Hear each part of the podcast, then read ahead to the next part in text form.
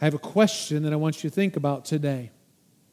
Here's the question How's your heart? How is your heart doing? If you go to a doctor and you get a checkup or you get a physical, the doctor wants to know how is your heart doing? The doctor wants to evaluate your heart because the heart is the wellspring of life. If your heart is not functioning, then we are not functioning as a, as a person. And a doctor will run tests and take blood tests and then give you some results. And from those results, they will tell you your heart is in good shape, your heart is in bad shape, or your heart is in okay shape. And many times they'll give some recommendations to change your diet or to adjust your exercise so that your heart functions properly. You've probably been through that experience before. I know I've been through that experience. The doctor says, hey, this number's off a little bit. Let's get a little bit more exercise involved. Or this number's high a little bit. Let's not eat so much fatty food. Today, I have a parallel question for you as Paul turns our attention to our spiritual hearts. We've been walking through Colossians, and today he turns the corner with us to say, let's look at our spiritual heart. You see, the heart is mentioned in the Bible as your inner self, sort of kind of like what your mind is or how your mind thinks. When we think of our mind, what Paul is really referring to is our heart. The heart is where the voice of your inner self speaks. It's what you think, it's what you will, and it's what you desire the Bible actually talks about the purpose of your heart, the thoughts of your heart, or the desires of your heart. The heart, it's a place where our actions and our behaviors begin. Matter of fact, Jesus said, out of the heart comes thoughts of murder and lying and adultery and the list goes on. He says, all these thoughts that don't align with God, they all start within the heart. Jeremiah also diagnosed our heart and says the heart is deceitful above all things beyond cure. Who can understand it? Scripture tells us that out of the heart we are called stubborn. Our hearts are called stubborn. Our hearts are called disloyal to God. Our hearts are called perverse. Our hearts are called calloused by nature. And so we pray, as the psalmist prayed, create in me a clean heart, O God. Create in me a clean heart. Turn your Bibles to Colossians chapter 3 as we talk about some heart issues today. We live in very troubled times. Do you agree with me? If you agree that we are in some troubled times, would you give a thumbs up right now? Would you put a comment that just says, I agree? And I think that in these troubled times, we need to discover how do we have peace? You want some peace? Say, I need it. Put a comment here says, I need it. You think about troubled times. 2020 has been the year of the pandemic, coronavirus. It's been the year of racial tensions that have just really come to, to a head in this year. It's been a, a year of tornadoes and hurricanes and disease and disappointment and financial stress, and the list goes on. And I stop and look at that and go, how do we have peace in this? God, what do you say about all this stuff? And it's interesting because as we come to Colossians chapter 3 here, midway through, I think some of the same stuff was going on that Paul wrote this letter and he's like, listen, in the midst of these troubles, you can still have peace. Look at verse 15 says, Let the peace of Christ rule in your hearts, since as members of one body you were called to peace, and be thankful. Let the message of Christ dwell among you richly as you teach and admonish one another with all wisdom through psalms, hymns, and songs from the Spirit, singing to God with gratitude in your hearts. And whatever you do, whether in word or deed, do it all in the name of the Lord Jesus, giving thanks to God the Father through him. I, I think we see these three verses, and I think we can discover how to have peace in troubled times according to what Paul tells us and what Paul has written to the church in Colossae. Here's what he says. First and foremost, he says, You want peace in troubled times? You need to choose peace. Notice the word in the text that says rule. In the original language of the Bible, the original Greek, that word rule is actually an athletic term that was applied to the officials of the game. We would call them umpires or, or referees today. They were the ones who controlled the action of, uh, of play on the field. Today, they have a lot of extra help and uh, instant replay and etc. But Paul is telling us that the peace of Christ is the umpire or the referee of our hearts. His peace is to have final say, the final word on, on any matter. He says, Let the peace of Christ rule. Let the peace of Christ referee. Let the peace of Christ umpire your heart. Romans 12 says, If it is possible, as far as it depends on you, live at peace with everyone. Who or what rules our hearts today? Who has control of our hearts? You see, if you let worry have its way, there will be no peace in your life. If you let complaining and criticizing control you, then there will be no peace. If you let guilt grip you, there will be no peace. If you let anger and bitterness and hatred and revenge and fear rule your hearts, there will be no peace. Paul says, let the peace of Christ rule your hearts. Let the peace of Christ, in other words, umpire a referee what's going on on the inside. For many years, Argentina and Chile had been on the verge of war with each other over a boundary dispute. They were ready to pull out the guns and go to battle. Finally, though, they realized the horror and the futility of a war between their countries and they agreed to a peaceful resolution. And to commemorate this peace agreement in 1904, they melted down some of their guns and some of their cannons and used the metal to build a large statue of Christ on this mountain between the boundaries of these two countries. Here's what it looks like today. I want you to check this out. It's quite remarkable. They put that um, that statue of Jesus Christ there with, with both flags representing both countries right at the boundary line. And, and on the plaques down below, at the foot of Jesus, underneath it, here's what's written Sooner shall these mountains crumble into dust than the peoples of Argentina and Chile break the peace which at the feet of Christ, the Redeemer, they have sworn to maintain. So in 1904, they said at the feet of Christ, we make a commitment to peace. On this lonely mountain peak in the, in the Andres, the Andes, the, the huge statue of Christ stands, and they call it Christ the Redeemer of the Andes. Christ the Redeemer. Christ is the Redeemer of our lives. They're saying Christ is the one that redeemed peace. John 16 33 says, I have told you these things so that in me you may have peace. In this world you'll have trouble, but take heart, I have overcome the world. In other words, there's a promise of trouble. There's difficulties going to come. We're going to have challenges. He says, listen, peace is going to come. He says in John 14, Peace I leave with you, my peace I give you. I do not give you as the world gives. Do not let your hearts be troubled and do not be afraid. I mean, there's warnings from Jesus throughout Scripture. Trouble's going to come. We're walking in a pandemic right now. We're walking towards the end of the year. We're, we're, we're changing over presidential hands. We are in a, in a very challenging time still. And you know what? It may settle in the next few months. But things are going to become challenging again. Things are going to become difficult again. We're going to get through 2020. We don't know what 2021 brings. We don't know what 2022 brings. I'll promise you this because it's in Scripture. You will have trouble.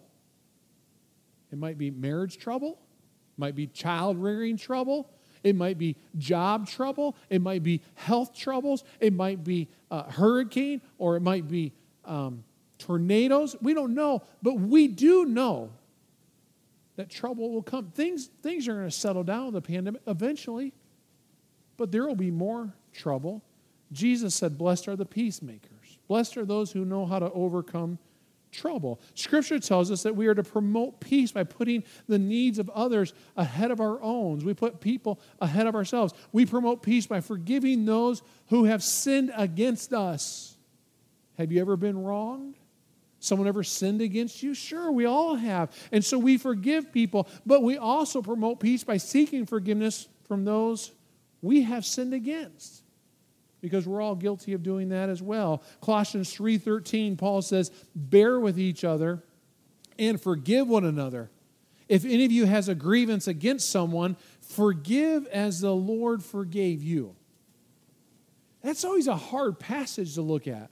Forgive as the Lord forgave me because it's hard for me to look at my own sin. It's hard for me to look at my own wrongs. It's hard for me to look at the things that I don't do right and realize the Lord has forgiven that of my sins. I came across this prayer. It's the, called the prayer of a, a married woman. She prays, Lord, I pray for wisdom to understand my man. Lord, I pray for love to forgive him. Lord, I pray for patience for his moods, which are many. Lord, I don't pray for strength because if I had strength, I'd beat him to death. Amen. I think a lot of us understand that prayer. We understand that prayer that sometimes we just want to go hurt somebody. The Lord says we need to practice forgiveness. We promote peace by praying for people and praying with people. We promote peace by refusing to gossip and grumble, which Scripture calls sin. And just stop and think about in the workplace Stop and think about with your neighbors. Stop and think about with my family members. Stop and think about this last week of Thanksgiving. How much gossiping and grumbling went on. We promote peace by seeking good in people and praising them for that. It's so easy for us to see the bad or see the negative in people. We promote peace when we see good and we praise them and say, Wow, what you're doing is great. See, you make that choice and say, I'm going to choose peace and then what God does is God starts to change your life. God starts to bring adjustment to your life. Let Jesus rule in your life, and His peace will rule your heart, your words, your relationships, your attitudes. We must choose peace. If we're going to discover peace in troubled times, it's a choice to choose peace. But then Paul says, listen, you don't just choose peace, you need to embrace God's word.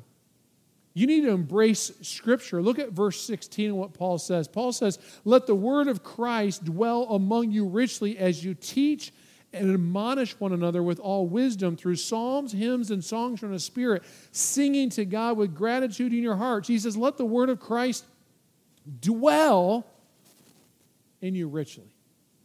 He doesn't say, Let it visit you. Let it come for a short visit and then move on. He doesn't say, let the word of Christ just be a guest in your heart, come and spend a little bit of time and then leave. To dwell in you means to let the word of Christ move in and take up residency. Let the word of Christ move into your life and take up residency so much that other things are even kicked out of your heart, kicked out of your mind. See, if you do, then his word will begin to remodel your life. When you let the Word of God take up residency inside of you, it's like bringing in one of those people on a show, uh, makeover show, where they come over and they say, We're going to turn your house upside down, and they make your house look brand spanking new within like 30 days. You let God come into your life, remodel your life, and He'll make your life brand spanking new. Now, it might take more than 30 days but he makes it all new. And you let God's word take over your life, he remakes your priorities. You start watching different television shows, you start thinking differently, you start spending money differently, you start investing differently, you start giving differently because he's remaking your priorities. When you let God's word dwell in your life, he reshapes your thinking. He starts to change the way you think about this world, the way you view other people, the way you view politics, the way you view uh, people of different race than you are. He, he reshapes all of your thinking. He replaces your old life with a new life and points our life towards that new life we have in eternity. It has been said that this book, God's holy word, his scriptures. Said, it has been said this book is the mind of God and it's the state of man. It's the way of salvation, the doom of sinners, and the happiness of believers. Its doctrines are holy, its precepts are bindings, and its histories are true. It contains light to direct you, food to support you, and comfort to cheer you. It's the traveler's map, the pilot's compass, the soldier's sword, and the Christian's character. Christ is its grand subject, our good its purpose, and the glory of God its end. It should fill the memory, rule the heart, and guide the feet. Follow its precepts, and it will lead you to Calvary, to the empty tomb, to a resurrected life in Christ, and yes, to glory itself for all of eternity. Paul says, Let this right here, God's word, dwell in you richly. What, what are you allowing to dwell richly? What are you allowing to take up residency in your life? See, when it comes to the word of Christ, we need to love it I mean, this should be the first thing we open daily.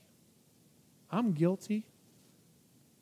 Open my email, open social media, turn on the television. Do we love it? We should want to learn it. We should want to live it. We should say, God, if this is you, I want to know everything about you. Hebrews 4:12 says for the word of God is living and active sharper than any double-edged sword. It penetrates even to the dividing soul and spirit joints and marrow. It judges the thoughts and attitude of the heart. In other words this word the word of God that is living and active it's not a dead book. It's not a book to set on the shelf to collect dust. This book will guide our lives is what the Hebrew writer was saying. In Psalm 119 David says the word is a lamp unto my feet and a light unto my path. Its word should I hide in my heart. Paul, Paul writes these words. He's a dean of Baylor University Theological Seminary. He says, Many say the Bible is old fashioned. Well, so is the sun but without it men grope in darkness. So is the air, but without it men grasp and die. So is water, but without it men go mad. In the midst of the complexities of life, don't forget the Holy Bible. Believe it, read it, and heed it. It holds the key to life. And Jesus said, I am the light of the world. Whoever follows me will never walk in darkness, but will have the light of life. In other words, this is, is light because we get to know Jesus, we get to know God. This is not dead, it, it's, it's not lifeless, it's actually truth. And it's truth that believers profess. It's alive and vital. It, it, dispels doubts and dispels fears and dispels difficulties. And then when we truly know it, what do we do? We sing with gratitude. We praise with gratitude. Our hearts become warm to God and we discover the blessing God has for us. And then what happens is we get to know God's word. We start to discover peace even though we live in continual troubled times. You want to discover peace? It takes a choice. It takes choosing peace. It takes us embracing God's word, and it takes us seeking to praise God. Look at verse 17. And whatever you do, and whatever you do, whether in word or deed, do it all in the name of Christ, giving thanks to God the Father through him. And whatever you do, as you go to work tomorrow and you deal with the boss that is difficult, whatever you do, whether in word or deed, do it all in the name of Jesus Christ, giving thanks to God the Father. As you deal with a sick child maybe this week, as you change a diaper for you young parents, as you deal with your finances, as you deal with stress in your life, as you go shopping, as you go to the mall, as you go to a restaurant, whatever you do, as you interact with your neighbor, as you deal with the person that is difficult, whatever you do, you do it giving thanks to God the Father. Paul says that should be our attitude, whatever we do. The Apostle Paul, I think, is a perfect example of this. In Galatians, he says, I have been crucified with Christ. And he says, I no longer live, but Christ lives in me. He had that attitude, and that's how he could have a whatever attitude. Whatever I do, it doesn't matter because I live in Christ. Whatever I do, I praise Christ. I can be thankful in Christ. Whatever I do, I can walk in thankfulness because it's not my body that lives. I'm living in Christ. Who lives in you? Believer in Jesus. Who lives in you and me? See, if Christ lives in you, that's who they should see. You say, I'm not a believer yet. Well, I'd love to help you on that path. This church, Center Point Christian Church, would love to help you on that journey and come to know Christ, to understand what it means to live in Christ. So in these troubled times, you say, Listen, I have peace. The story is told of Gordon Maxwell. He was a missionary to India. That when he asked a Hindu scholar to teach him the language, the Hindu replied, No, Sahib, I will not teach you my language. You would make me a Christian. Maxwell replied and says to this Hindu, You misunderstand me. I'm simply asking you to teach me your language. Again, the Hindu resp- replied and said, No, Sahib, I will not teach you. No man can live with you and not become a Christian. Wow. What a life testimony. And whatever you do, whether in word or deed, do it all in the name of Christ, giving thanks to the Father through Him. It's amazing what an attitude of gratitude can do for you and me. See, giving thanks will change your perspective and change your priorities. Instead of looking for the bad, you'll be looking for the good. You'll count your blessings and not count your burdens. You'll be grateful for what you have and less greedy for what you don't have. You'll be hope filled and not helpless. Whatever you do, when you have that mind that whatever I do, I do it in thankfulness to Jesus Christ, it changes our mind and how we walk in this world. Sadly, though, there are many people and many believers who don't live lives like that. Stories told of two old friends who bumped into each other on the street. One of them looked very miserable and almost on the verge of tears. His friend asked him, What has the world done you, my old friend? The sad fellow said, Let me tell you, three weeks ago, my uncle died and left me $40,000. And his friend says, Congratulations, that's a lot of money. And then two weeks ago, a cousin who I've never met died and left me $85,000 free and clear. And he's like, I don't know why you're so gloomy. What's going on? He said, Well, it sounds like you've been really blessed. I don't understand why you'd be sad. He said, Well, you don't understand. Last week, my great aunt died and I inherited a quarter of a million dollars more. And his friends looking at him like, You're crazy. Why would you be sad? Why would you be down? Why would you be out? And now the friend was really confused. Well, why so gloomy? The sad fellow sighed. He said, This week, nothing. Stop and think about it. Now, we may not have a comparison of receiving 40,000 or 85,000 or a quarter of a million. But when you stop and you look at your blessings, are you down because you're like, well, God blessed me at this time of my life and this time of my life, but I'm not seeing the blessings now? And if I don't see a blessing right now, do we go into the doom and the gloom? Do we miss out on the blessing God has? See, in Jesus Christ, we have so much to be thankful for. This week was Thanksgiving week, and I sent text messages personally to about 100 people and just asked them, Would you share with me three things you're thankful for? Had many responses, and it was just overwhelming joy for me to see responses from people saying, I'm thankful for my kids, I'm thankful for my family, I'm thankful for my job, I'm thankful for good health, I'm thankful because of my military friend, I'm thankful for all these blessings. So many times we miss those. So many times we can go right through the week of Thanksgiving enjoy family time, eat, and move on with whatever the next holiday is. I want to ask you right now, wherever you are, I want to ask you to take out a piece of paper. Maybe just open up your phone if you can. Get a scratch piece of paper and, and just write these words on it Lord, what should I be thankful for in my life?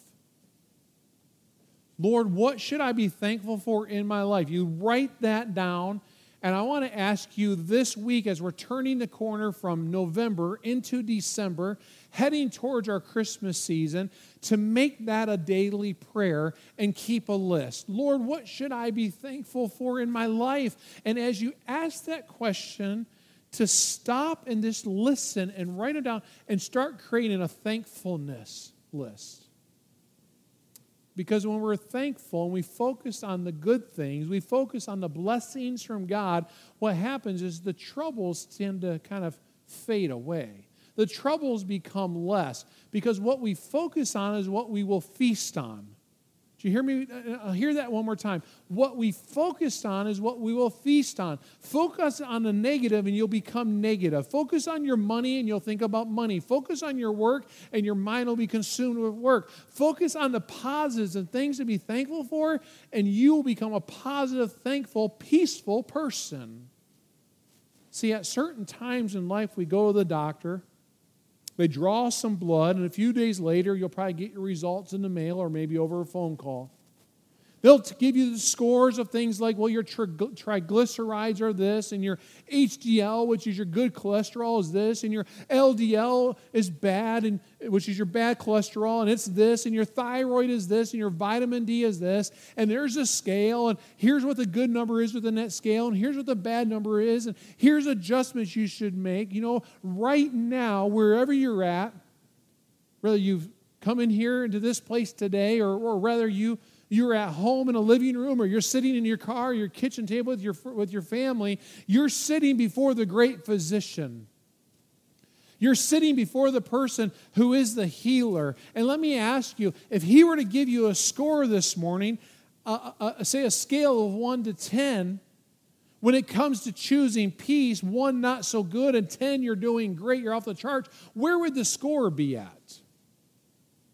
See, the great physician, he's not going to draw your blood and give you a number. It's just in prayer with the power of the Spirit for you to be able to say, Lord, where am I at on this choosing peace? Would it be a one? Man, I haven't been peaceful at all. Would it be a five? I'm kind of in the middle. Would it be, hey, an eight or nine? I'm doing pretty good. It, when it comes to embracing God's word in your life, letting it dwell in you richly, would it be a one? Would he say, listen, you haven't opened this book with me in months? Or you say, you know, you're doing okay. I'm going to give you a three because you're trying.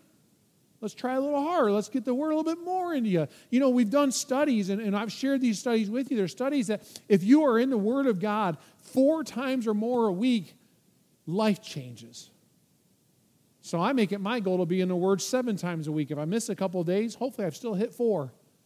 But life changes, and how would God grade you if you're getting a report back when it comes to seeking God and praising Him in all things? Whatever the situation is that's going on, how would he score you today? How would he score you? See, troubled times are coming. They're here and they're coming and they're going to come back. We have a choice. Am I going to choose peace? Am I going to embrace God's word? Am I going to seek to praise God in whatever the circumstances may be?